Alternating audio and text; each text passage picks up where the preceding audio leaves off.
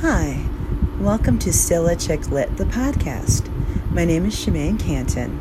I'm an author and a literary agent, and along with my best friend Melissa Falcone, we two chicks who are north of 40 and 50 plus will come to you each week to talk about issues relating to life up north, so to speak.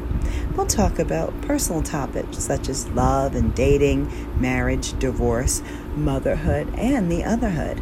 We'll also discuss the second act of life and how women are redefining and writing their own ticket and their own script for how they'll live their lives out loud, whether it's opening a new business or going to school.